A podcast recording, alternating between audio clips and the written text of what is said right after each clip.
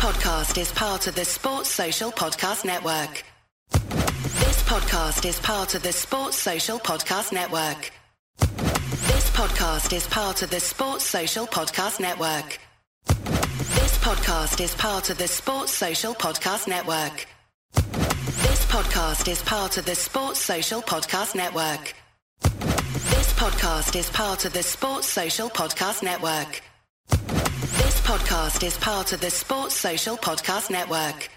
At Discount Tire, we know your time is valuable. Get 30% shorter average wait time when you buy and book online. Did you know Discount Tire now sells wiper blades? Check out our current deals at discounttire.com or stop in and talk to an associate today. Discount Tire. Let's get you taken care of.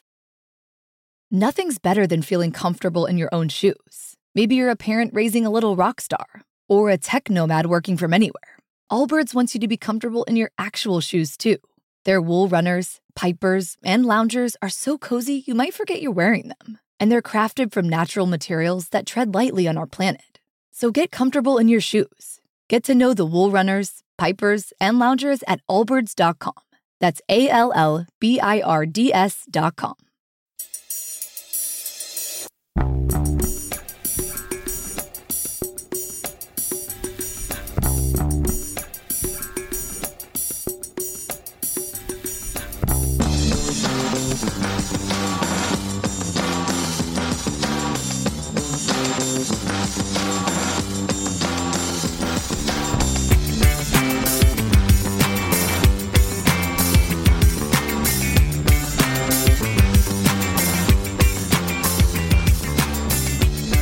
afternoon, ladies and gentlemen. Welcome back to the ACSOM Bulletin. It's Tuesday afternoon. It's double trouble. Um, Lawrence might be joining us later on, but if he's not, we'll try and get as many comments in. Since it's just the pair of us, Patrick, um, been two games since we were last on. Two victories. How's your week been? Good. I mean, I think the last time we spoke, we were saying eight games left. It's, it's sorry, ten games left.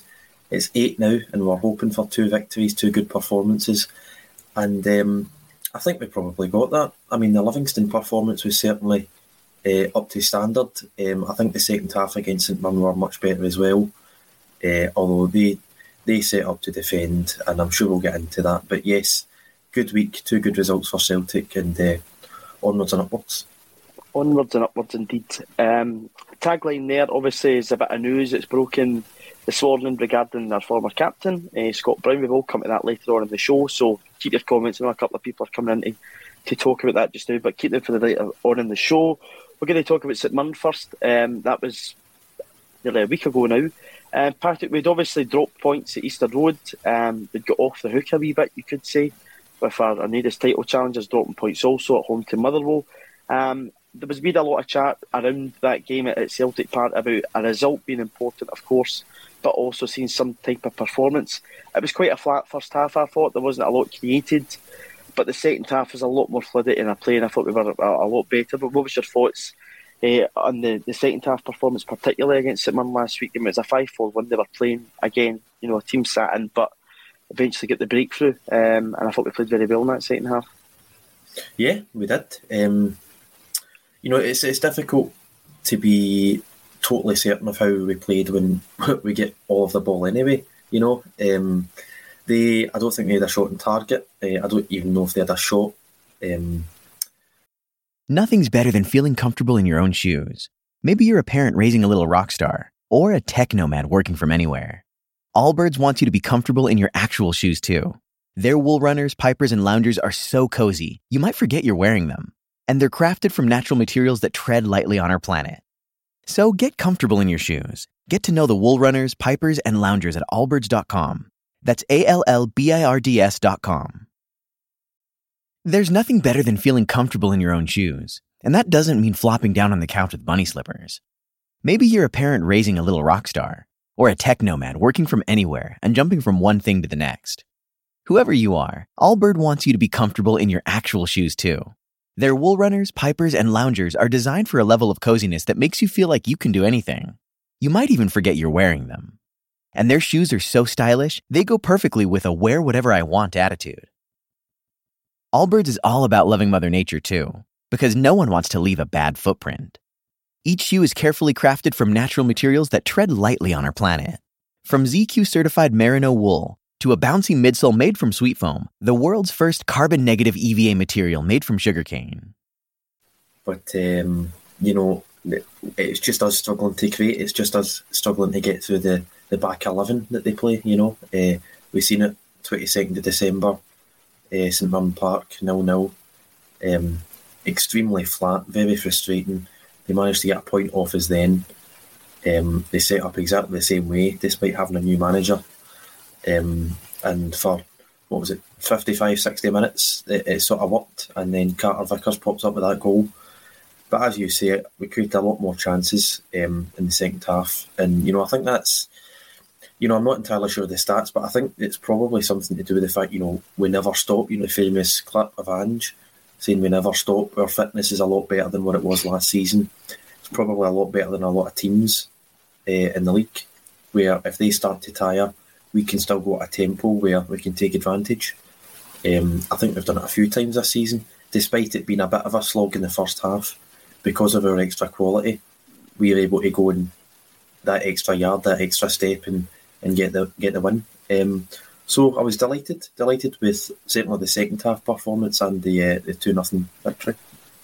Um, you know, we've got that breakthrough through, Carter Vickers, you know, rightly or wrongly. People would say he's getting the break of the ball, still seeing it at the back of the net. Um, but I thought 10 minutes after that, the subs that, Ange brought on um, really changed the game. I, I, thought, you know, I thought Bitton came on.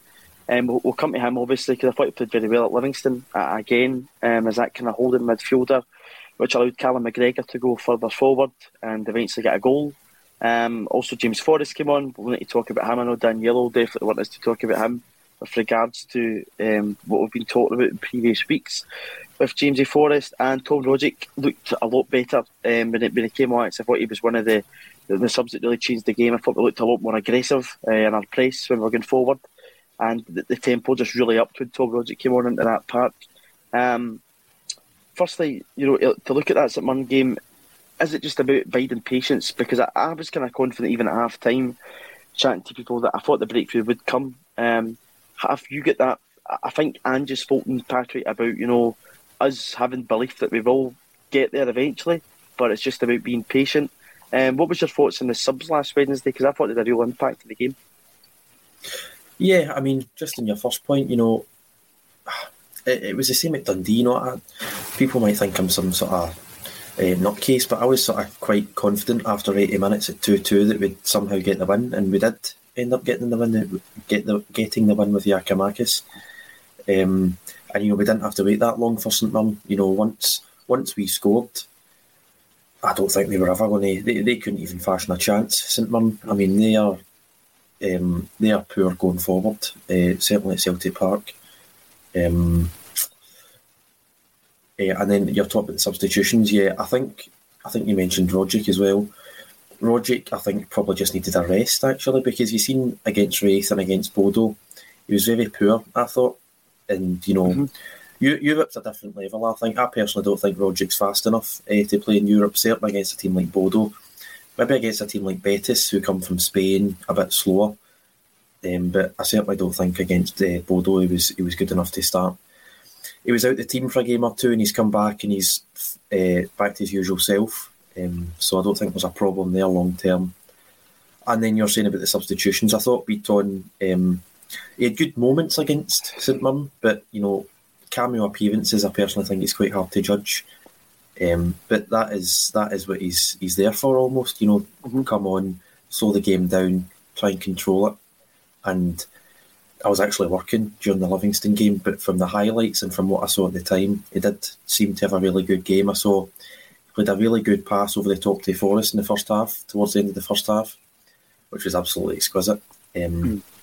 So it, eh, he's been playing well as well. Um, and it was good to see Karamoko come on against uh, St Mirren on the Wednesday night as well. Yeah, Karamoko and Yosuke Ideguchi, a player that we were, we were talking, we preempted it last week, we were talking about it. Um, because I think, again, he could be an important player. In terms of the squad, I, on the way home from Livingston in the car, on Sunday had Radio Scotland on. It was Peter Grant and Craig Levein, Mister Anti Football, almost matched perfectly with David Martindale again. I'd just been watching, um, and they, they're chatting about you know what's Celtic's best front three eleven, what's Celtic's best eleven, and yeah, uh, Peter Grant was emphasising the point. You know, this is about a squad with Ange Postecoglou. It's not about an eleven in the park. It's about trusting people to play the system. Something which you know you could argue was possibly a, a downfall uh, in Bodo that second game as well. That he thought he could bring people in, that didn't happen. Um, but we, we do seem in a good place just now. I think I saw John talking in 67 Hail Hail about this, about us being in a better place than some people probably think. And that, you know, we've got eight games left in the league. Um, we've got this rest of eight days between the game at Livingston and the game up at Tannadice, and we're back to one game a week. I think that's going to, you know, keeping players fit um, avoiding injuries. I think we're in a really good place at this moment in time, Patrick, to go and get this this league championship back. And that three points at St Mirren certainly helped uh, go towards that. We'll move on for St Mirren. Um, just quickly again, uh, during last week, this is becoming a very familiar sight on uh, our Twitters, Facebooks, etc. And the Ange won another Manager of the Month award. Um, it was a really nice touch, Patrick, to see him including the analysis team. I think probably the, the one figure in that analysis team that they all know was Peter Houston, the former Dundee United and Falkirk boss. Um, it really is a collective organisation at Celtic just now. You can see that not just in photo ops, but just in everything that's getting done, Patrick. Um, thoroughly deserved award again for Ange. Um, I think that was for the month of February. Yeah, totally. Um, you know, in the first one, he had the, I think it was John Kennedy and uh, Stephen McManus, and people were saying, you know, where's Gavin Strachan? Because in the press conference he said, you know, as a collective, it is a group of coaches. It's not just one man, despite the fact that you know only one man has came in and it's all changed from last season. Um, and then obviously when he wins his second one, it's just having Gavin Strachan. And then, you know, as you say, it's analysis team and Peter Houston and stuff. Um, so it, it is nice that he's, you know, uh, including all these people, he, he recognises that it's a team effort because, of course, football is a team team sport. Um, you know, hopefully, with the amount of awards he's going to win for Manager of the Month, every single Celtic employee is going to be in these photos at some point. Um, yep. Hoopy maybe even might get in one. um, uh, but yeah, um, it, it, was a good performance on Wednesday, another good performance on uh, on Sunday, and um, you know, hopefully wins Manager of the Month on, on March. And, you know, as you say, days off. Um, I'm not sure there'll be days off, I think, as we'll uh, come on to. It'll be spent at Lennoxtown, most of it. And it should be interesting to see how the players react to more training under Ange, because obviously it's been a game at a time. You only really get a days and a half training with these two games a week. Um, but, you know, looking forward to Monday night. Um, it, it'll be a tough game, no doubt, but you know, if, if we want to bring as many trophies home as possible, we just need to keep playing Ange ball and hope it will work in uh, 90 minutes. Yeah, well, you know, it seems as if it's far off that because the amount of football that we've been playing uh, since the winter break past it, and before then, you know, the month of December was absolutely hectic for us, uh, fixture scheduling wise, so the players will get a deserved break.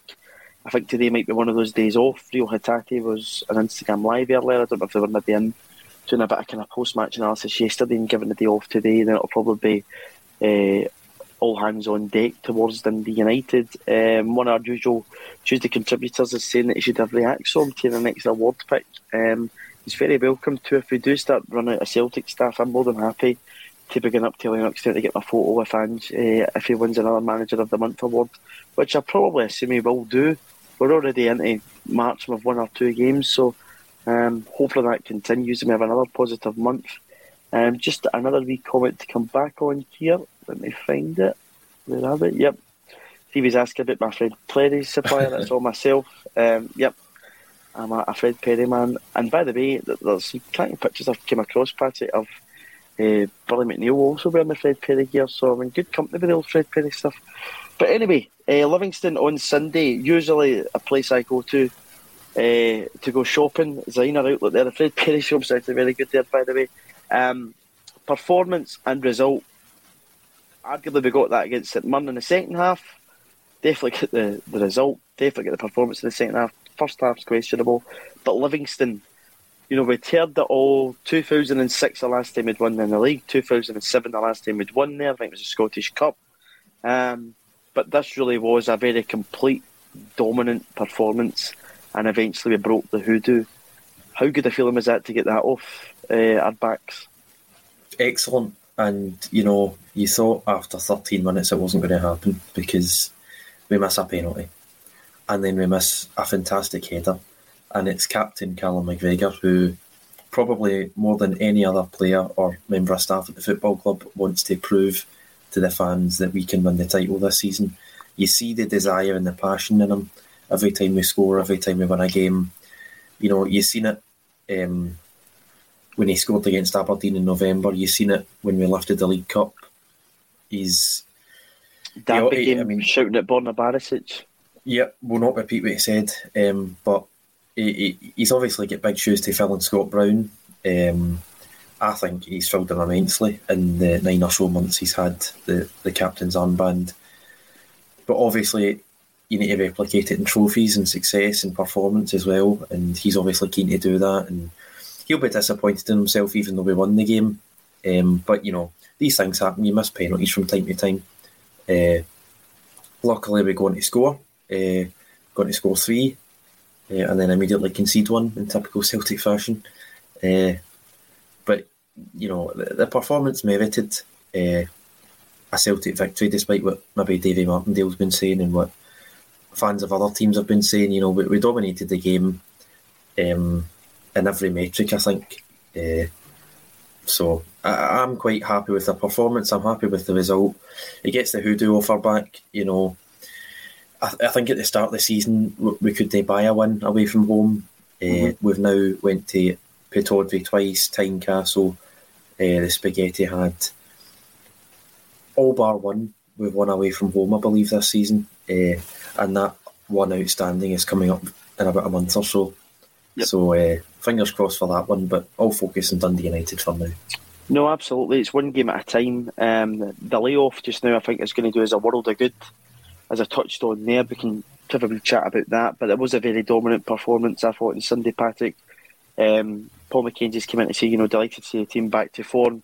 We're shown at the start of the season, absolutely. Um, Will McMillan, this is a great point as well. We beat an informed team yet. Um, I think Livingston had taken something like 17 points uh, since the winter break. So we were playing an informed team on a surface um, which has not been favourable to ourselves in recent years. Um, but we did play some nice stuff on it. Um, so, you know, I think it's one of those fixtures, Patrick, um, somebody that goes home and away with Celtic that we should actually be looking forward to. We get free stands there. It's not too difficult to get to. Um, if it was a grass park, it'd probably be one of the you know the better places to go to in the league. But just because of that record there, I've all looked at it. I think whenever the fixtures came out and went, oh no, we're playing Livingston again. Um, you know, Brendan Rodgers struggled there. I think actually they played one game there though. I say struggled there, they only played one game. Um, and Neil Lennon's record there, very poor too. And you know, the 2007 stuff, you can't buy into it too much. It's not Celtic's fault that Livingston weren't in the Premiership. That's that's not our fault. I never doing. Um, Patrick, you touched on Callum McGregor, the penalty, the header. Um, I actually says to boys beside me, I said, "The stadium's cursed, man. We're not going to do this again." I thought, I know, but how quick was it to to get that important quick goal back after that? Because you know, I think the heads can start to go down a wee bit, you know, missing the penalty, missing a chance, you start to think there's doubt in yourself.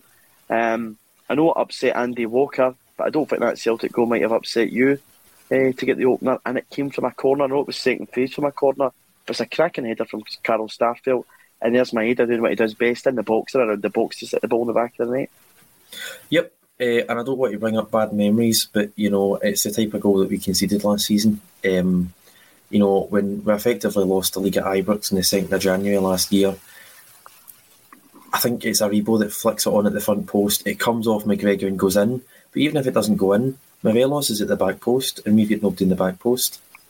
And then at the game at Celtic Park, that's what actually happens. Morelos scores his first goal against Celtic at the back post from a header. So it's the type of goal that we've conceded before.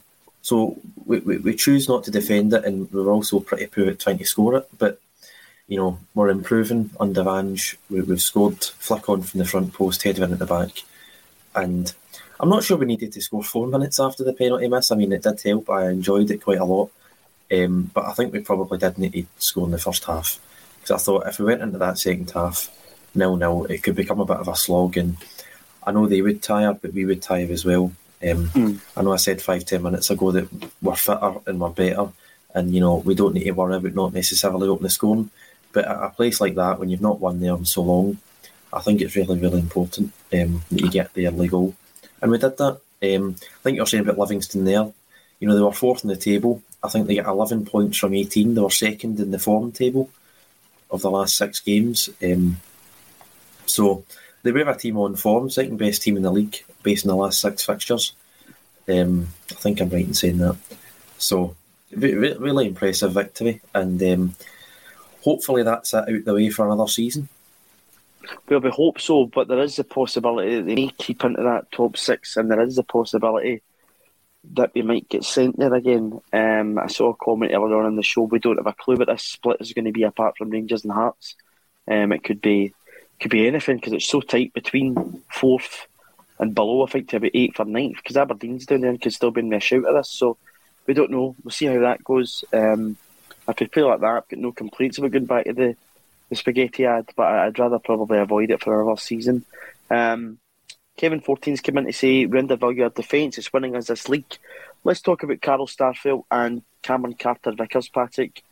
Vickers, obviously, the goal against St Mirren, um, another outstanding performance. I think, arguably, he's in me a shout of player of the year for Celtic this year. He's been absolutely solid in that Celtic defence.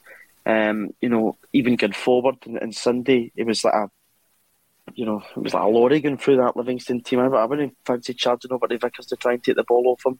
Um, and Carl Starfelt, you know, we spoke about getting onto that header that, that's, you know, Maeda uh, gets onto after the knockback from strike.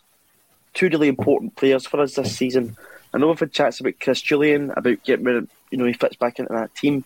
I think this has been really, really important to get solidified because it was something that we just didn't have last season was two centre halves at the very core of that Celtic team, with a goalkeeper also, who at the weekend pulled off saves when we needed him to pull off saves. I mean, that one in the first half is a terrific top, top save.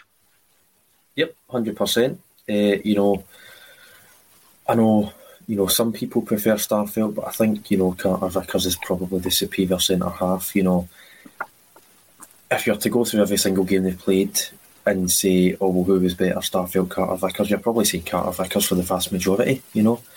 Um, you know, we've spoken on here, I think just about every Celtic fan's probably seen it on Twitter, the discussion between Carter Vickers and Jota, who would be the priority. Um, I've flip flopped between the two. I think it's, I think it's it's even. I don't think you can separate them. Both of them have been phenomenal players for Celtic. Uh, I think if Jota doesn't get that injury, we probably speak about him in the same light as we speak about Carter Vickers. It's just the fact that Carter Vickers has played almost every game to such a high level that we discuss how important he's been.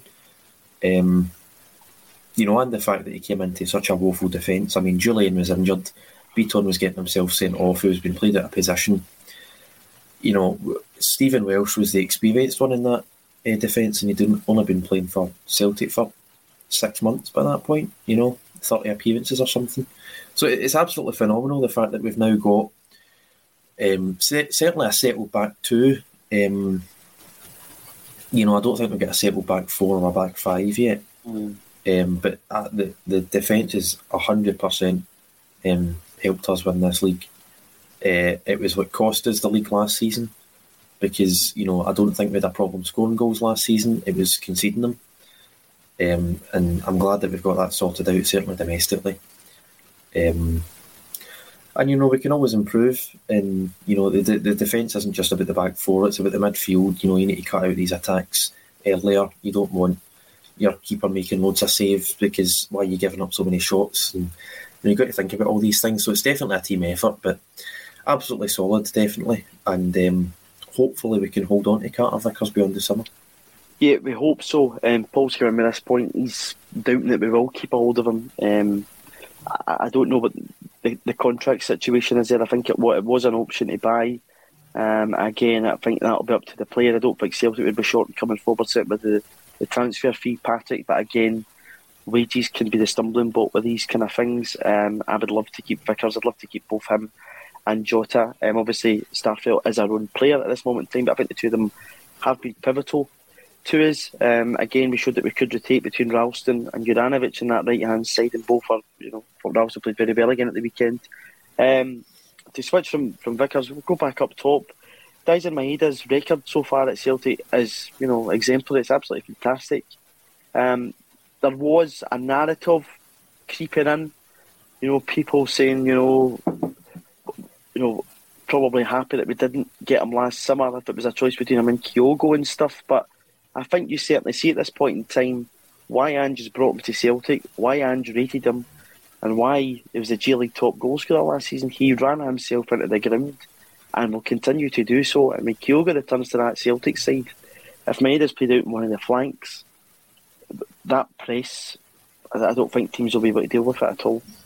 No, not at all. And you're saying there his record's phenomenal. I think it's five goals out of twelve. Um, I've seen somewhere, which is just phenomenal. I mean, it's better than a lot of other wingers in the league, you know. Um, and then obviously the press, what you're saying there. Um, I think Alan Morrison has got a, a statistic on how many pressures um, he, he, he, puts the opposition defence under. Uh, I'm not sure exactly of the numbers. I think it's pretty high compared to most average players, even in teams that do press quite high. Um, so I think you know whether it's striker or left wing, he's he's quite keen to press the ball um, at every opportunity and totally fits the system. It gives us an advantage. It, it forces teams into mistakes, um, and he's a, he's a valuable asset. You know, I'm not going to turn around and say I wish we signed him instead of Kyogo back in July. Um, I think Kyogo's still the star player, but Maeda's a very good asset to have, and you know he, he's had a few tricky weeks. You know, I think you know me included, we were all doubting him um, because he, he, wasn't really getting the service. But then when he was getting the ball to feet, he wasn't really doing much with it, and it's just not his game. You know, so uh, you know, good luck to him because there is a lot of competition for places. You know, I think when the full team's fit, he'll probably struggle to get a game at striker. Um, if we were to sign Jota, I think he'd probably struggle to get a game at left wing as well. So, despite being such a good option in terms of pressing the ball, you know, we've got so many options now, and it's it's a testament to Ange and the, the recruitment team, the amount of options that we do have, the quality that we have in the squad. That someone like Maeda, who's got five goals and twelve, can't get everyone in the team. Yeah, five goals and twelve. Um, Boris McNeil doesn't think he's he thinks he's short, well short of being a Celtic player just now. Um, his link up play and his positional sense is woeful. Let's hope that's fatigue settling in because it's not good enough yet. I think five goals in 12 games to me is an exceptional record. I would disagree with that. I think he's did very well. His positional sense was absolutely fine in Sunday to go and grab that first goal. It was fine in his debut against Hibs. Um, you know, I don't think, I think it's very hard to, to judge a player early on. I think so far he's did very well and he scored an important goal for us. The moment that continue, even his header against Bodo Glimt was, was excellent for somebody that's not uh, very tall. So I, would probably disagree with that point, Patrick. What's your, your thoughts on that there? Uh, no, I don't think he's well short. I mean, he's got five goals in twelve. That's you know, that's you'd have to count that as extremely lucky. Um, if he's well short of being Celtic quality, um, I, you know, as BAC is saying here, the position was phenomenal, and it's something yeah, I think it's very hard to teach, very hard to coach. You know, finding yourself in good positions. You know, Larson was exceptional at it. Um, I thought, you know, it's probably what helped Griffiths be a better player than what he maybe should have been. You know, I think he squandered a lot of chances, Griffiths. He was quite a short player. Um, you know, he's obviously get a bad attitude off the park. We've seen that now. But his position, his positional play was was was quite good at times. He got himself into the right areas, and Maeda's got that. Um, he gets himself front post, back post. We've seen, you know, against Bodo it was front post, against Livingston back post. Um, and obviously, when he's pressing the ball, he, he's used to getting up to high areas and knowing when to press, when not to press. So I think he's a very good asset and certainly good enough to be a squad player, if not a first team starter. Yeah, I certainly think we should sign him in the summer if he keeps up his form that he he's doing just now. And you know, I think if you you think back, Patrick, um, if we were relying just now, you know, Kyogo being out and Giakoumakis being out, if we were relying on Albian Ajeti, um, do you mean you've seen break a sprint last week? Can Buchanan sleep for the first time uh, in, in months? Um, I, I don't know taking how, a wee bit too far. I don't know how confident we'd probably be. Um, Brown Warrior, again, a usual Tuesday contributors came in to say and remind us that he's a winger come striker, not a striker come winger. Scored most of his goals last season come off the left wing. Yeah, I think that's really important to mention. And he's been played in a number of positions uh, under Ange so far, and he's made an impact. There's no doubt about that. He's been an important player since coming in. Um, into my guts came to say Maeda will come good.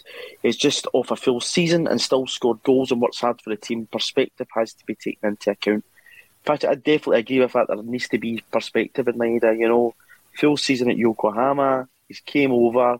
Again, it can be very hard to climatise for some guys. We've heard all that stuff. And, you know, he came in in his Celtic debut and scored no bother. I, I certainly think Maeda will be a good player for Celtic. Um, even his goal at Motherwell, I think a few weeks back, just pressing that ball can be so important to our game plan. So, yeah, certainly thumbs up for me and you and Maeda. I thought it was excellent again at the weekend. It will be interesting to see where he fits in when he gets game time.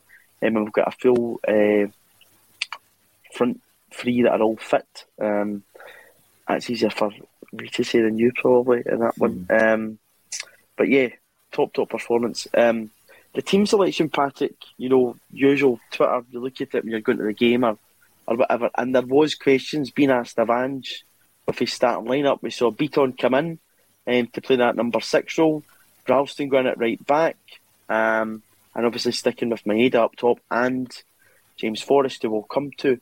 Um, it was definitely justified that team selection. It was almost as if I even thought at times in the game we showed a bit of aggression that we've not showed at times this season, which was good to see. We knew what Livingston were going to do, and he picked players that he thought could get the job done, and he certainly did do that. And I thought, you know, we probably could have scored more goals. I know we didn't really take our chances in the first half, but second half we made plenty of chances. Yeah, hundred percent. And you know, I was one of them. I'm sure you realise uh, that doubted the team selection. I, I certainly didn't think, you know uh, and Maeda should have started. Um, more for me, you know, two best players in the park. Um, I thought Forrest, you know, I thought Forrest's been poor. You know, I said on here last week, he's get what ten to thirteen games to save his Celtic career, or eleven to thirteen. He's got nine to eleven now, and uh, you know, he's got a bit in the tank made, to do that though. Yes, he, he started well. Um, you know, um, yeah, he's not there yet. I don't think he deserves a contract for scoring the third goal away to Livingston. But if he keeps up the play that he, he, he showed against Livingston on Sunday, you know, I think he might well get a new contract because he, he played well. He gets Sky Sports Man of the Match. He got what ended up being a crucial goal. You know, a lot of people will say that you know he's that type of player who'll score the third or fourth goal when it doesn't really matter that much, but it did end up mattering. You know, they went up the park and scored immediately. Um, it was a great finish as well, a great run. Um, I thought he was a lot more effective in the game uh, than what he has been previously. You know, I think it was you know he came on against Rangers and he's came on in home games in the past couple of weeks, and I've thought he was powder puff a lot of the time. Um, but but look, there was flashes in that game against St Mirren. He looked a lot more. Um, you know, I don't want to use the word interested, but it just looked as if he was right up for it and, you know, kind of looking to get the ball. And even in Sunday, I thought he was making that option available to Tony Ralston down that right hand side. And his goal he took absolutely brilliantly. Um, really, really good finish. And I don't know if the lack of celebration is because he knows it. He's, he's got a point to prove just now because he's probably been written off. I mean, you can certainly be accused of that. I can be to an extent accused of that because you know I don't think one game's going to justify a new contract for James Forrest, but we know how important a player he's been. He's in previous seasons. He is arguably a Celtic legend. People would scoff at that, but his record speaks for itself in terms of trophies that he's won, what he's contributed over the years.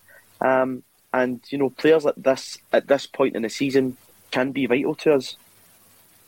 Yeah, hundred percent. You know, I'm not calling him a Celtic legend, that's for sure, but he's certainly up there. Um, yeah, with Maeda. Um, I'm sure there are legal ways of getting out of it, but I don't think we will. Um, no, I mean, if Forrest uh, plays like that for the next, you know, 90, 90 11 games or something, uh, scoring important goals every single week, then he probably does deserve a new contract. How long, I don't know. You know, he, he will be 31. You know, there's no stopping that. Yeah, how well he plays, he'll, he'll still be getting older. Um, I actually wouldn't be surprised. I hope this doesn't happen, but I, I, wouldn't be surprised if we didn't give him a new contract and just let him see this one out. Because by the end of this contract, he'll be 32. And, you know, would we get much money from with one year left this summer anyway? Um, so it'll be an interesting, interesting uh, scenario that will play out. Uh, you know, we've seen Scott Bain, I think, was a one year extension.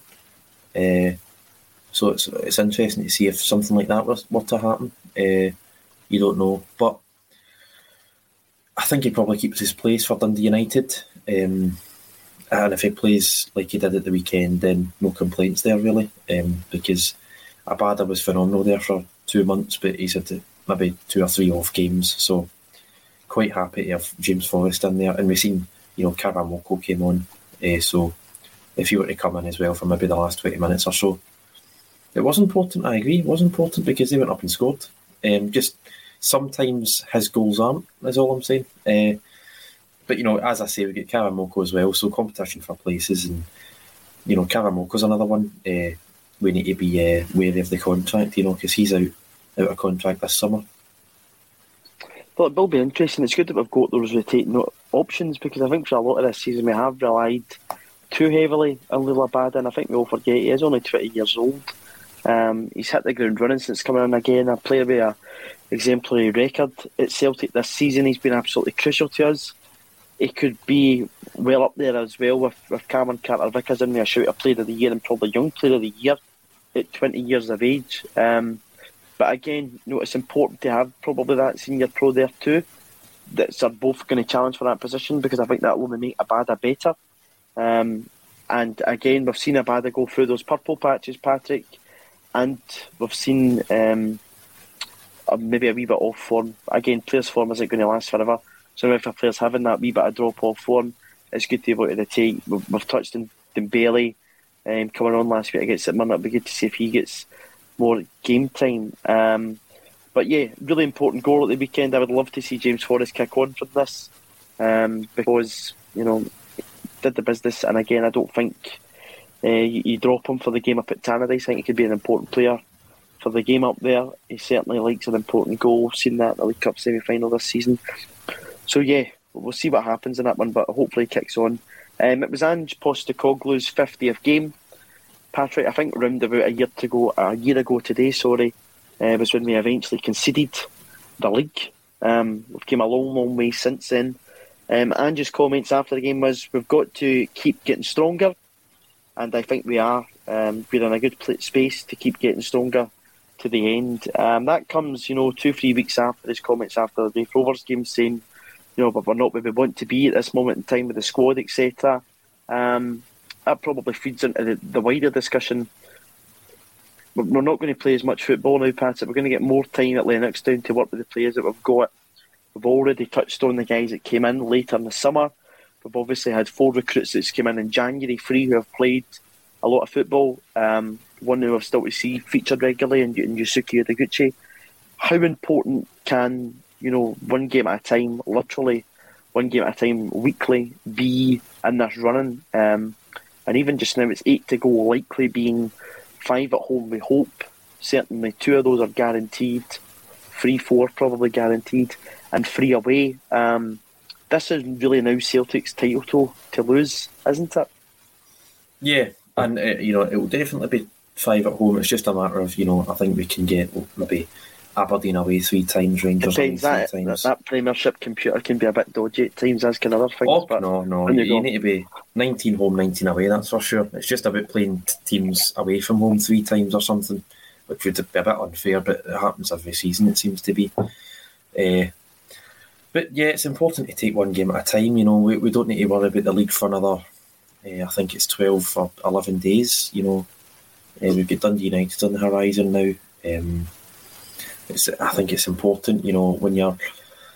I think it's something like what, what is it? Eleven games left if we if we reach the Scottish Cup final, and I think ten of those would be on a a weekend. So it, it spaces out nicely because I think one of the post split games is, going to be a midweek game. I think the second last game of the season is usually a Wednesday night, but um, you know it, it's important to take it one game at a time. You know, we, we Ange said after St Mirren I think um, Kenny McIntyre on the BBC upset him a bit, saying that it wasn't a stellar performance. upset him. I think you would just put him in his place.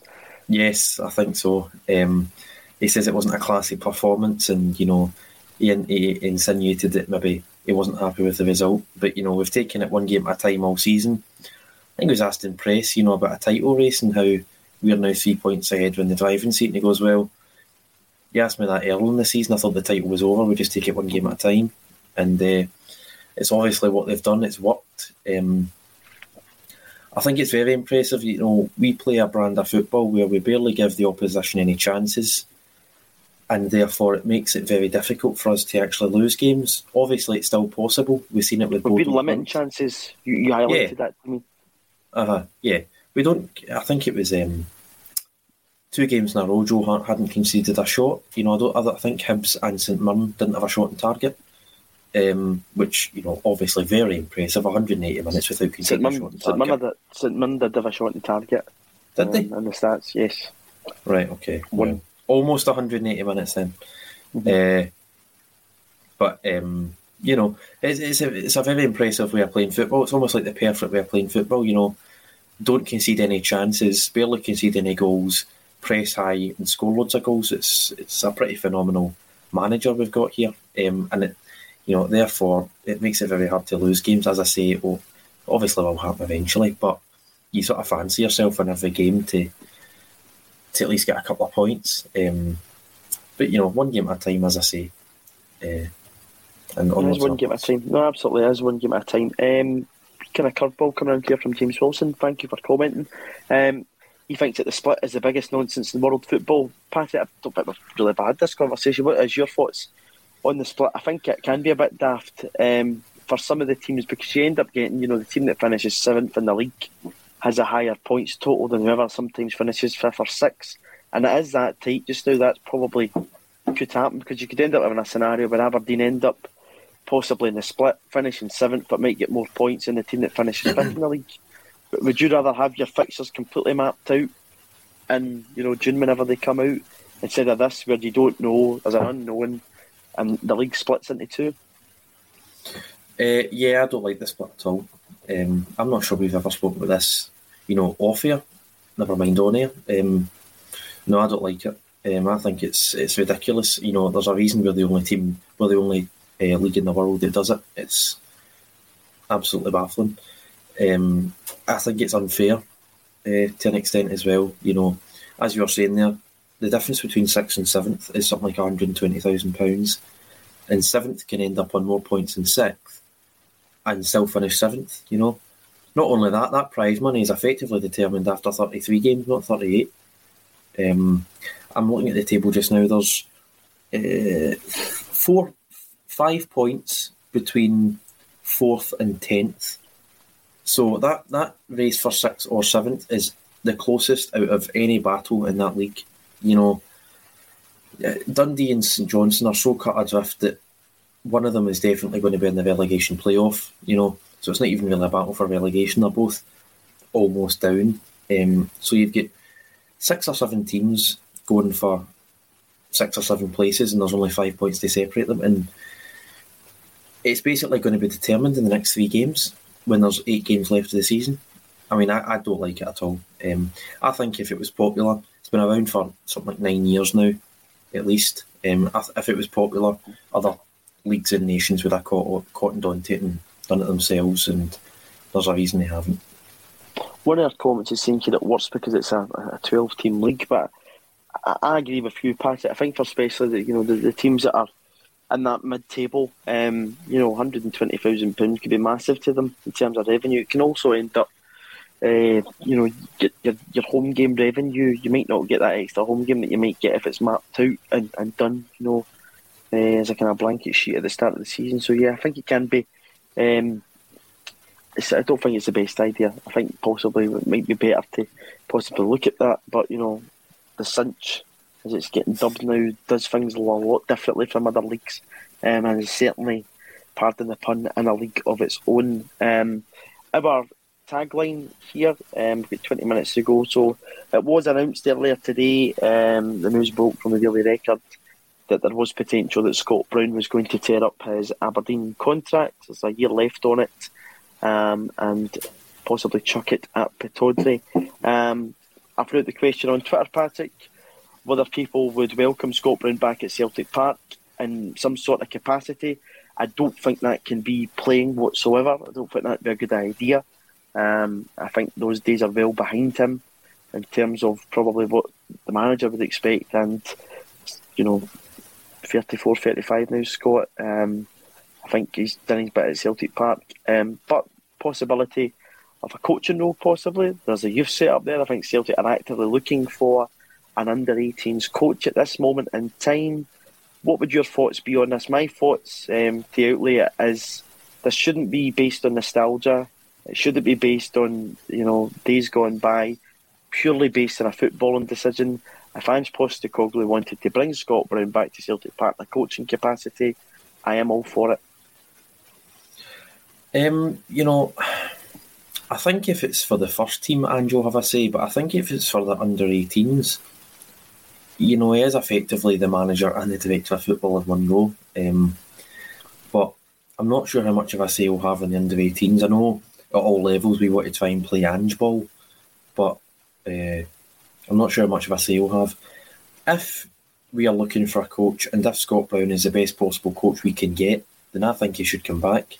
But in any other scenario, I don't think so. Um, even if he's the best coach we can get, I'm not even sure he should be our first team coach because he only left nine months ago. And Callum McGregor's, he knows Callum McGregor, he has known him for 10 years. He's the new captain. I think it would undermine him in a way, even though he is a coach. I think it would undermine him slightly. Um, so to have him about the place, you know, he's a phenomenal leader. Um, you know, the, the mentality that he must have. Uh, to, to win league after league, trophy after trophy, you know, especially under Brendan Rodgers, it was absolutely phenomenal. And um, there's very few players in the world, and there's very few players from Celtic's uh, history that I think could have done that. Uh, but Scott is one of them. Um, definitely as a player, his time's up. But if he is the best possible man for a vacancy uh, at Celtic Park, then yeah, I don't see why he shouldn't come back. Curtis is agreeing with you on this point. I think it's a very good point you've made there, Patrick. That he believes it's too early to bring back a recent captain who's just played. Um, still a, a, lot of the current squad. Um, obviously, guys like the aforementioned um, Callum McGregor. You've obviously got Nir Bitton still there, David Turnbull, James Forrest, Tony Ralston, Greg Taylor, Scott Bain, etc., etc. Um, so doesn't think it'd be fair in Mac might make things awkward. We've also got uh, where have we got somebody else here? Um, Jordan's come in to say he thinks that's a good point too. He thinks that CalMac needs space to lead, um, as does David Bradley. I agree with that point. Jungle Lion comes in to say Brown definitely deserves a proper send off. Let him come out before the last game at Celtic Park. Yeah, he didn't really get that proper send off last year due to the COVID circumstances. He actually got quite a good round of applause when he went off. Um, when Aberdeen came to Celtic Park that 2 1 game. Um, it was applauded off. Jim Hannaway's came in to say he thinks that Broony will be a manager in the future.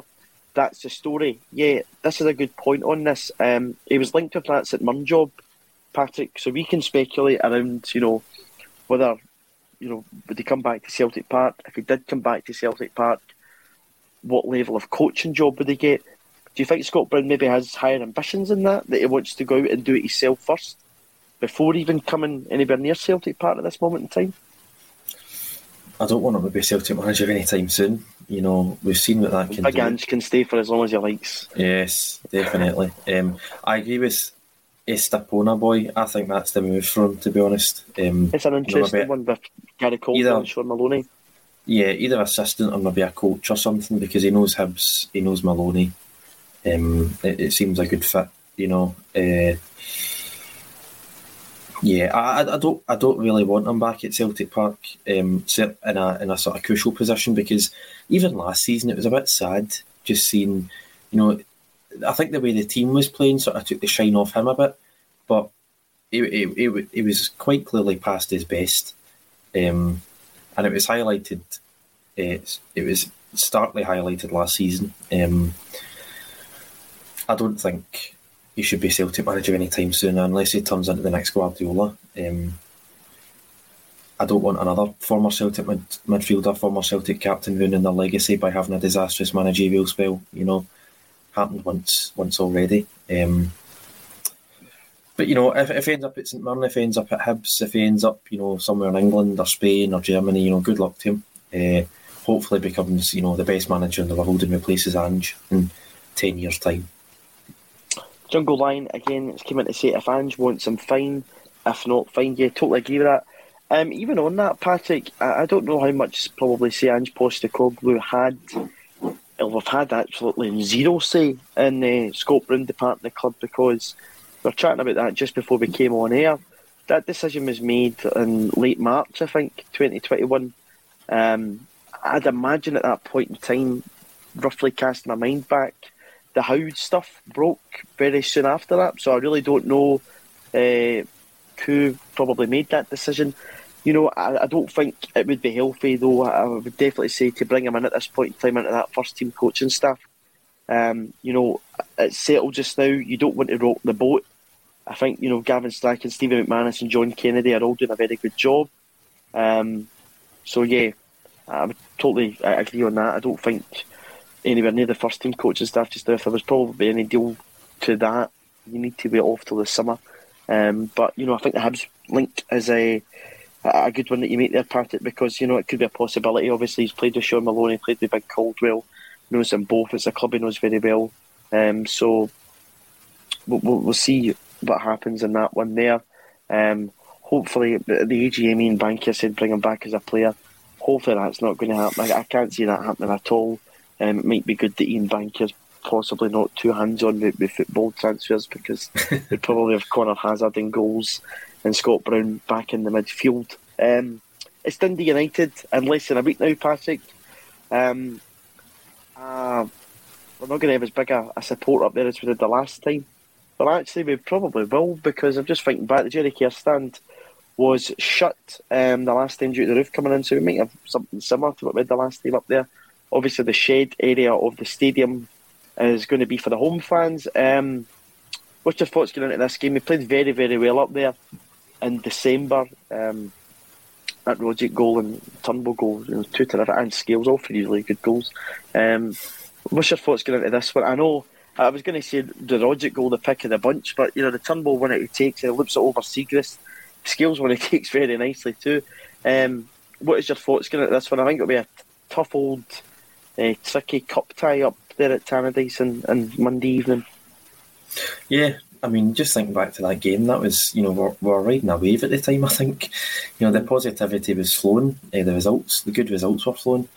Um, you know, first of all, disappointing that Celtic uh, demanded that we have really expensive tickets for that game. You know, I know Dundee United cut our allocation, but they wanted to give us cheaper tickets, and Celtic insisted on it being at least 27 quid.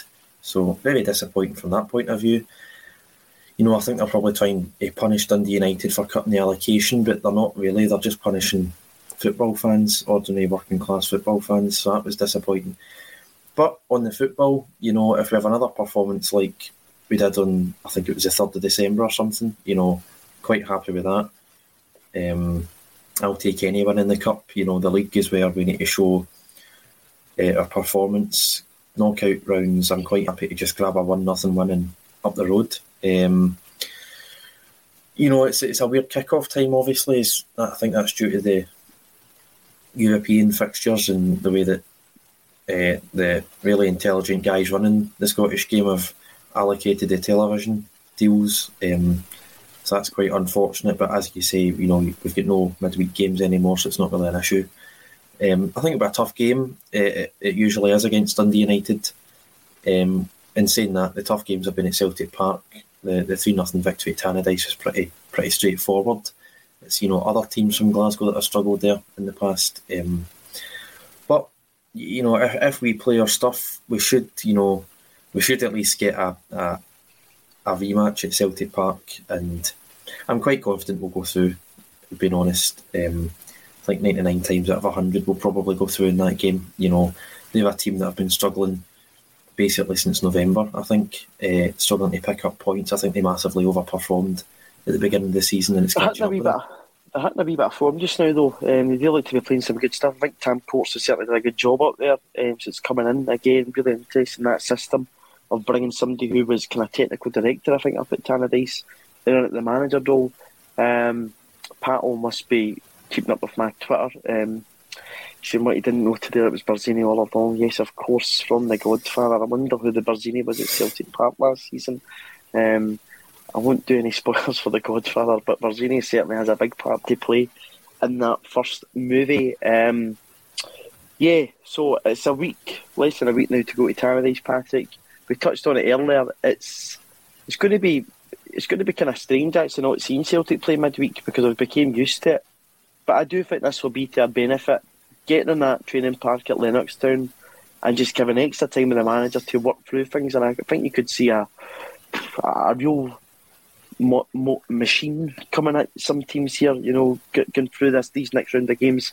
Hopefully that starts off at Monday evening at, at Tannadice. Um, would you change much about the team that went and scalped Livingston at the weekend? Uh, it'd be really harsh to drop but I'm not too sure. I've just seen that as well. No replays. Yep, so there is no replays. We'll, we'll, just need to do it in 90 or 120 minutes. Um, you know, I'm, i know we're good. I don't necessarily fancy in penalty shootouts. You know, it's a bit of a lottery that, uh, especially when they've got that Siegrist in goal. You know, um,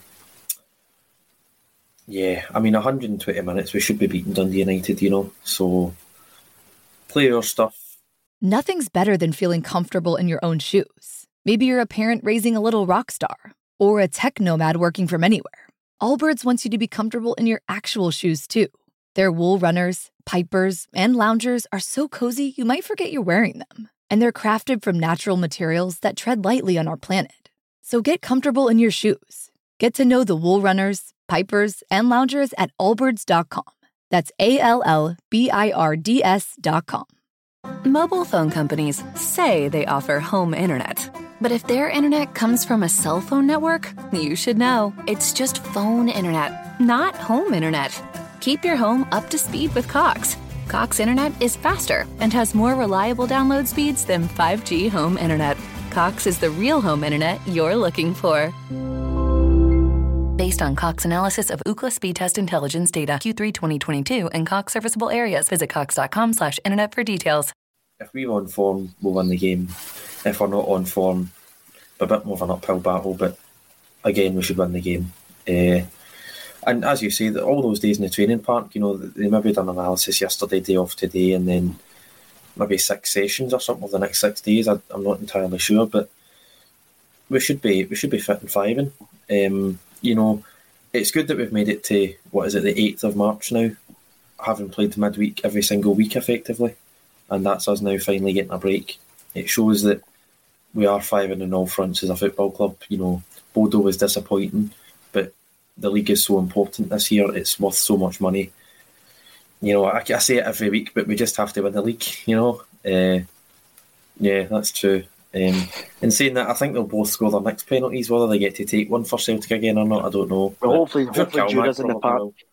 Yeah, hopefully Judas yeah. in the park if we get a penalty well, because he's cool customer at taking them. Um, but again, again, you know, it's a position where you kind of look at just now, Patrick, and you know, Ralston was excellent at the weekend. Fought really good performance. Um, he managed to, you know, be involved in the game and annoy some people in the media too.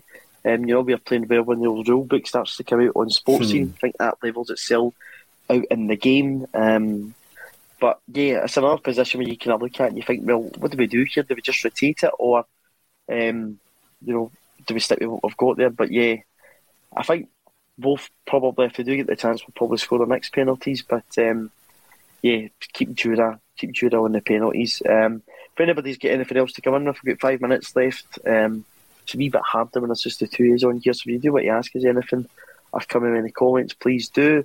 Um, 67s came in on the chat yet to say any word in Kyogo and Turnbull returns. I think we're all kind of just waiting to see when this happens, Patrick. I think Kyogo if he's back for the game at the start of April, would be great. Maybe I think that's probably the date we're all possibly heading towards. Um, and I think again, you know, it's only going to put us in a better place as a team when, when those two guys return. In terms of your own thoughts on this. Where, where do you really think we are just now? I, spoke, touched on that earlier about us being probably in a better place than some people expected. You know, where do you think we are just now with eight games to go in the league and a quarter final game in the Scottish Cup? I think we're in a great position. You know, with a bit of a sticky patch there where certainly domestic results were fine, but you know, European results were disappointing. Um, bit of a surprise as well. But we are turning into a, a team on form again. You know, despite the fact we only dropped two points in the last ten games or something, but we are we are hitting form again. As you say, somewhere between uh, nine and eleven games to go. Excellent position to be in. I think you'd have bitten your hand off for that this season if you said we'd uh, make it to the last thirty-two or whatever of uh, a European competition, win the first cup, be in the quarterfinals of the second cup, and be in front in the league eight games to go. Phenomenal position. All credit to you know the club. Um, and yeah, no complaints really. Uh, just need to keep on winning. Um, I, I can't fault them at all. Can't fault them at all. Uh, just need to keep our heads level, as you say. Play Juva on you know Monday.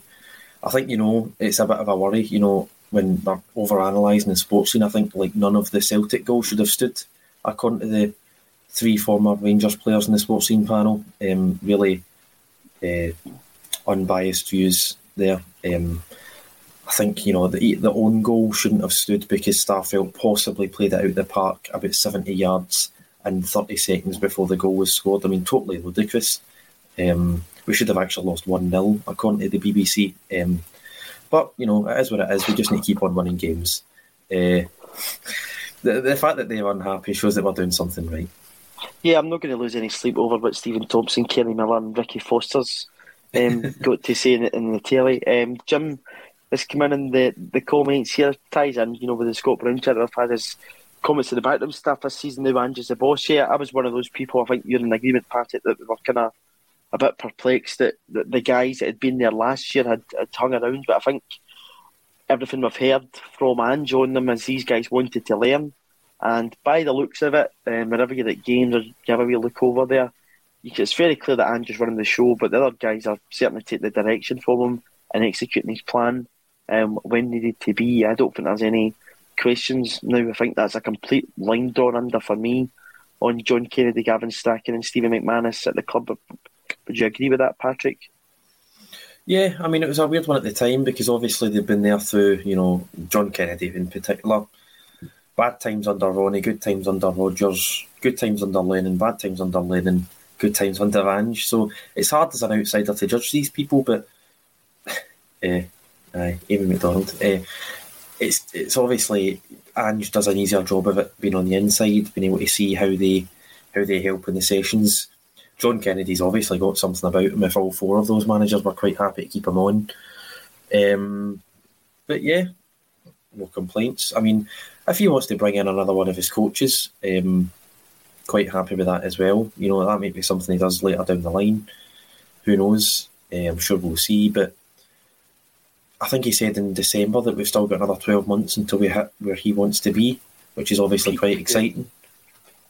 So, you know, whether he brings in other guys to do that, we've obviously bring in, bring in two guys in the background. Um, you know, the fitness guy, um, their names escape me now.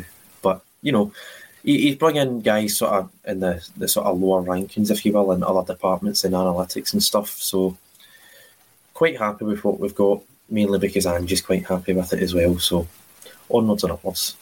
No, absolutely. Um, just before we finish here, Patrick Dolan's came in just to say that tickets for the game against the Johnson Celtic Park are now on general sale. Yep, the game against Ross County sold out, which again, um, just now, obviously you and I, Patrick, both season ticket holders, but there's a real good fuel factor about Celtic just now. Um, even last week's dampening uh, news that came out about the game in Sydney was just you know speculation at the time we were on them was eventually confirmed um, the next morning.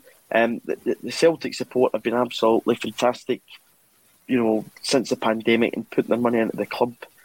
Another sellout against Ross County, you know, three o'clock on a Saturday, it'll be good for that. And now this game against St Johnstone, hopefully get that sold out and hopefully that game is another big step in us going towards reclaiming our, our league title back. Um, we'll be on next week after my trip to Tannadice um, in the Scottish Cup. Um, it feels very weird not previewing a game on the Wednesday night here, but here we are. Um, we're into this part of the season. It's early March. The Celts are three points clear, um, and we'll be back next week. Your ACSOM Bulletin will be here all week, and we'll be covering the game obviously next Monday. But until then, thank you for all your comments, and thank you for watching A Celtic State of Mind.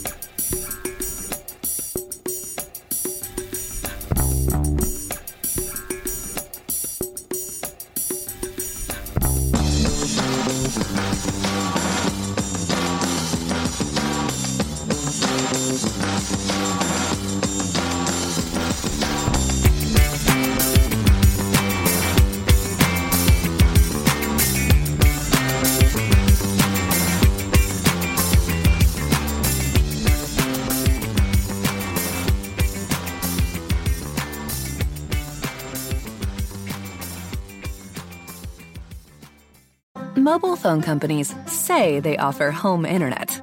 But if their internet comes from a cell phone network, you should know. It's just phone internet, not home internet. Keep your home up to speed with Cox.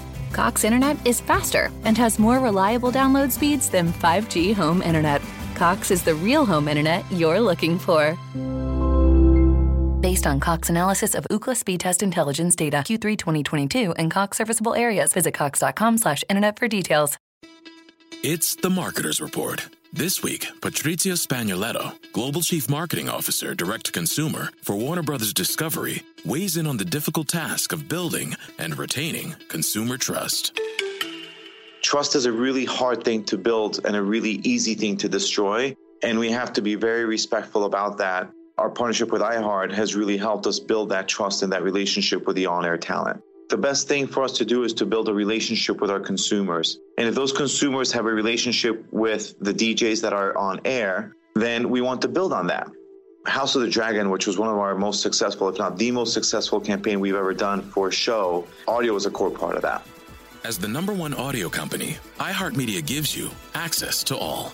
Every audience, live conversations, trusted influencers, and the insights and data you need to grow. Not just a media company, iHeartMedia is your access company. Go to iHeartResults.com for more. Sports Social Podcast Network.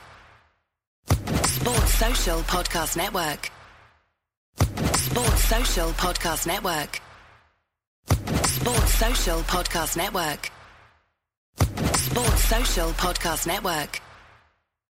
Sports Social Podcast Network.